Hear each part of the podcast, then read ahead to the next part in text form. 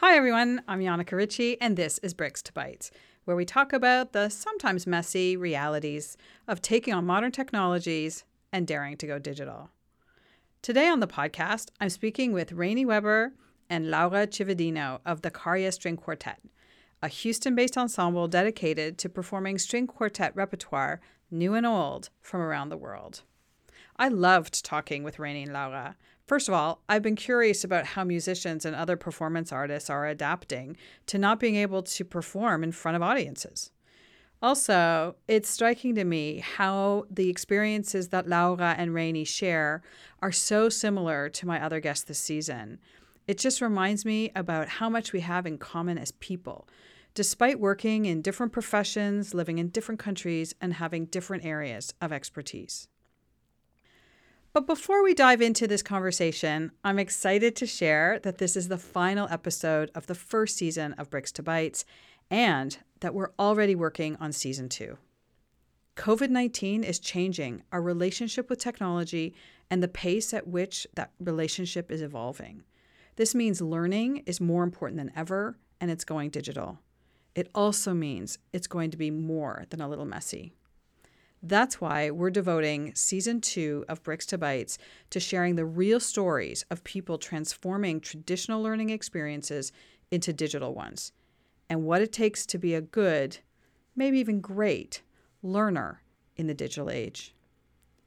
Season two launches this January. I hope you'll join me. And now, let's meet Rainey and Laura. You'll hear Rainey speaking first. She plays the viola, Laura plays the violin. This fall would have been the start of our third, or is the start of our third season. It's looking a lot different than our past seasons. We played together in various other settings before we formed Carya.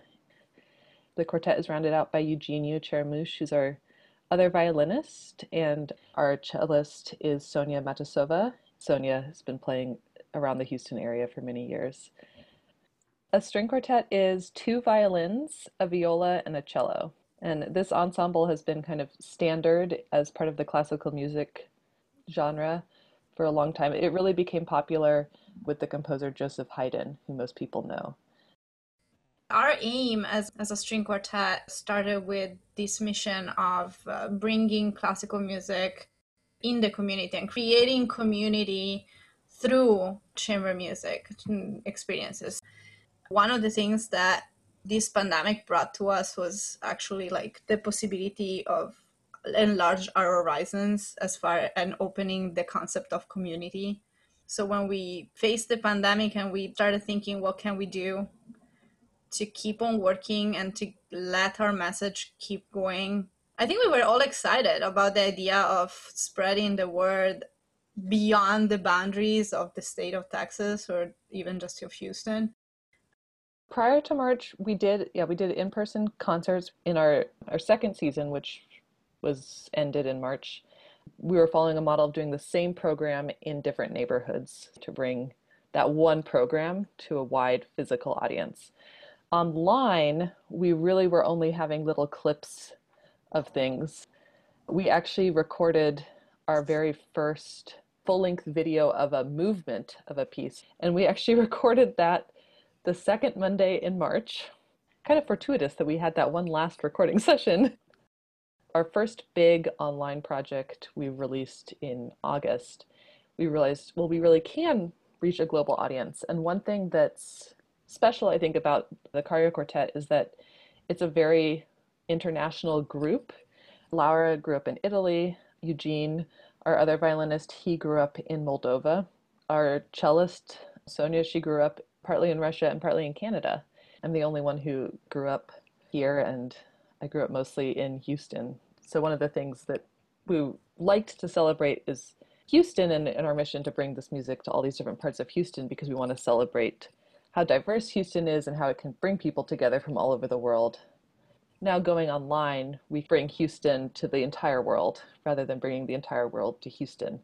So, it's been an interesting way to shift our perspective on that the shutdown in March. Do you remember what happened and how that felt?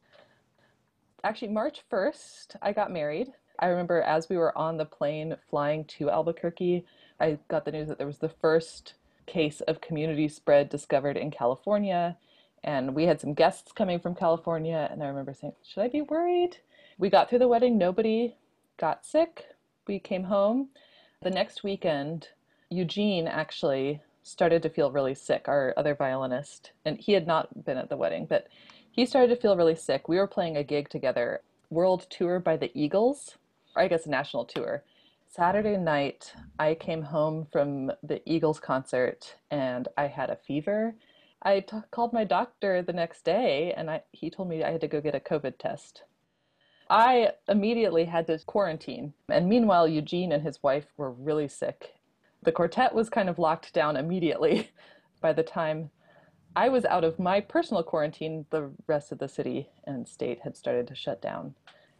Was there a moment where you got together as a group and said, okay, guys, this is going to be a while and we need to rethink what we're doing? Yeah, definitely. Yeah. Already in April, we had to decide to cancel our concerts in May. That was kind of a hint that we needed to rethink, re- rethink stuff for the fall. In June, certain things started opening because our governor decided that the cases were going down enough it lasted for two weeks, and then the cases started spiking again. Everything got even more closed up again. In April, we already discussed the possibility of maybe uh, concentrating our effort, maybe doing some recordings. We're still kind of debating what to do. It's not um, it's not as easy. How did that feel? It was it was very weird.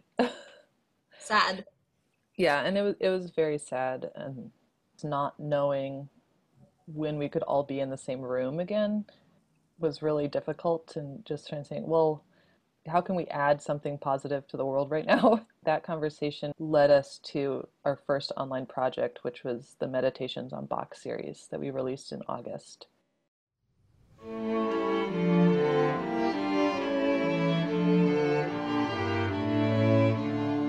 It's very different recording versus performing for a public. And recording our parts individually rather than right yeah without having support because you're by yourself. You're in the room and you're playing your part. You don't really hear everything else and and it's very very different i don't know anybody that loves recording himself we're also hypercritical about what we do uh, that the idea of constantly recording ourselves is kind of a big problem kind of an, an emotional issue it was a great way for us to feel still in contact with each other. Going through the process of recording, even though it's a very annoying one, a very self discovering one, helped us feeling more connected to each other because at the end we knew we were going to do something together apart.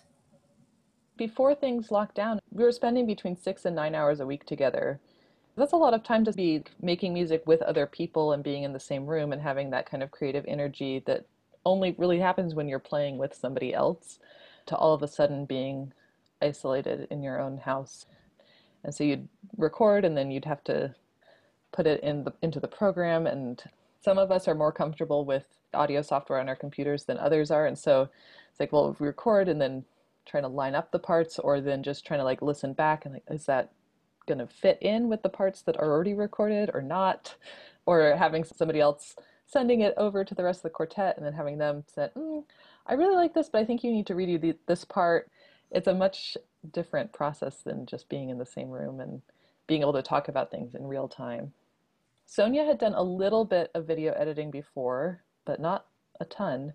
And I really had done zero before we started all of this. It's been a lot of learning and We've had to kind of teach ourselves and deal with our limited budget by learning how to do everything that we wanted to do. It's definitely been a learning process, and I look forward to us getting better at all of the editing and better at recording so that we can keep improving our product. But it's been kind of fun to learn along the way. Hi, it's Janneke, and I agree with Rainey that being able to talk about things in real time is essential which is why I'll be hosting the first Bricks to Bytes live event on Thursday, November the 5th at 7 p.m. Eastern Standard Time. It's going to be a small interactive session about building richer connections with family and friends over the holidays and through our long cold winter. And of course, we'll be talking about how to use modern tech to make that happen. There's still a few spots available, so if you want to join us, please visit orangegate.ca for more information and sign up. Now, let's get back to Rainey and Laura. The idea behind the Meditations on Bach series is that each chorale is about a minute, at the most two minutes long. They're very, very short. As this pandemic was developing, we were also realizing that mental health is a really big issue that's been coming to the forefront. Even people who hadn't really struggled before were feeling the isolation and feeling the anxiety. And so we wanted to give people something that they could use to step out of that anxiety, step out of the middle of their day, and just have a few moments of beauty and reflection. That's why we called it Meditations on Bach. We decided we'd release them in the middle of the day, partly because we wanted people to have something in the middle of the day. If they wanted to step away, they could access this, and also that release time it would let our audiences across the entire US and in Europe, this was all going to be released during waking hours. Um, so if people wanted to watch the release right as it happened, they would be able to join in. And then, of course, every video stayed up so you could tune in at any time. We included a list of mental health resources with every video.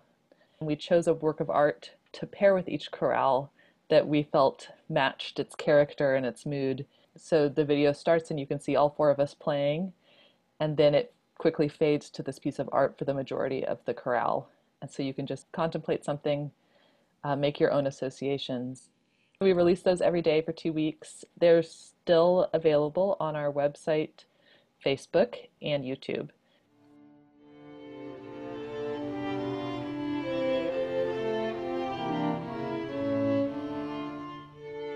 What advice do you have for groups like yourselves, quartets, or other musicians for how to start to take their performances virtual or build their community or stay connected to their community using the modern technologies that allow us to do that now. It's, it's so easy, especially as a musician, to be afraid of putting yourself out there online, especially before this. People weren't really constantly recording themselves and posting things. And because of quarantine, everybody has been, because we all want that connection. We all miss having that audience and we want to find some way that we can reach out to people with our music because that's what keeps us going usually my biggest piece of advice is don't be afraid people want to hear from you they want to see what you're doing it doesn't need to be perfect if you're really playing from your heart and if you really are playing something that you care about that's going to come across and there's going to be people out there who want to listen to you and who want to support you and be there for you as a musician it can be really scary to put yourself out there. Just experiment, and you don't even have to release it to a wide audience, but just experiment, send a video to your friend and say, hey, just thinking of you, or I was thinking about releasing this, what do you think? And um, I'm sure that you'll get good feedback from your friends. For myself, what, what worked was doing some small projects with the idea of having fun saying, well, this is not going to be perfect, but I want to challenge myself. I want to discover what's out there. What is this new technology going to give me, and what are the possibilities? Until we try, we don't know how to exploit this new possibility we have. I actually did layered recording for my dad's birthday and I ended up playing like a piece for two violins and piano and that, that was like the funniest thing I've ever done and yeah, it wasn't perfect. I, I'm aware of that, but it was a way to kind of explore that medium and see what how it was gonna turn out. Have fun with stuff and try to figure it out. Uh, it's like a new toy. If you don't spend time understanding it, then it's gonna be just thrown on the side and never used. And so take some time and and play around with it. By playing around with it, we also get more comfortable using it, maybe less scared putting yourself out there that's that's probably the only way we're gonna have to to communicate for a while and so if music and any other medium can be used to do that i think let's go ahead and do it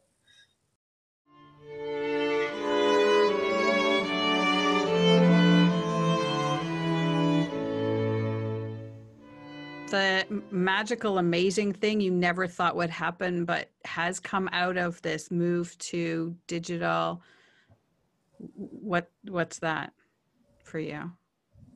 Well, for me, definitely the fact of being able to share something I do with the people overseas, even for my parents, has been great to be able to hear kind of live what I'm doing, although recorded. It's still something that they can enjoy and they can actually listen to rather than the concert that they can't be participating at. Uh, I got to engage with some friends that I haven't heard from for a long time, and we got we got to engage with people we didn't know. So I think this is the fascinating part of like technology. If we think about 10 years ago, we wouldn't be able to do this, talk, have a conversation. Now I can teach my classes. I can see my students. Like this was impossible to think in 10 years ago, 12 years ago. So we need to be grateful to technology and, and use it as a, as a useful tool as it is. So that brings the best of people out in the world. That's, that's what we need right now yeah, and also amazing that we've been able to keep teaching our students through all of this. And some of them do really, really well online. Some of them, it's kind of hit or miss, but especially over the summer, all of my students were practicing so much more. They've made so much progress. That's been a really great silver lining is that even with virtual lessons, a lot of them have really, really blossomed and kind of come into their own. I think started to use music as a way to have fun and to create something that's not digital when everything else in their lives is right now. And so that's been a really fun thing to watch through this jump into technology. If you could go back and give the you of February 28 some advice, what would you tell her? Well, to myself, get a good recording equipment already. it took me months to decide. I was like, okay, finally, now it's time. I need to get more stuff. Uh, yeah, that that was something I, you know, hold off for for a long time, and uh, pandemic was a good time to get on it. I think for me, it would be, oh, I don't know.